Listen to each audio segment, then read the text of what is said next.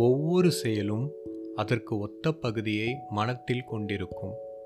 நாம் நமது உடற்சக்தியை கொண்டு செயல்களை செய்கிறோம். ஆனால் அந்த செயல்பாடு மனத்தில் அதன் மூலத்தை கொண்டிருக்கிறது.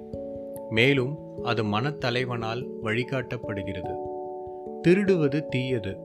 ஆனால் உடலால் திருடுதலை தொடங்கி வைக்கும் திருட வேண்டும் என்ற மனச் செயல்பாடே அதைவிட கொடிய தீங்காகும். ஏனெனில் மனமே நிஜமான குற்றவாளி.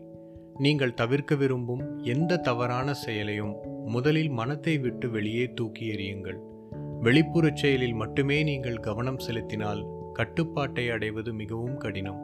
மனத்தின் மீது ஒருமுகப்படுங்கள். உங்களது எண்ணங்களை திருத்துங்கள். செயல்கள் தாமாகவே கவனித்துக் கொள்ளப்படும்.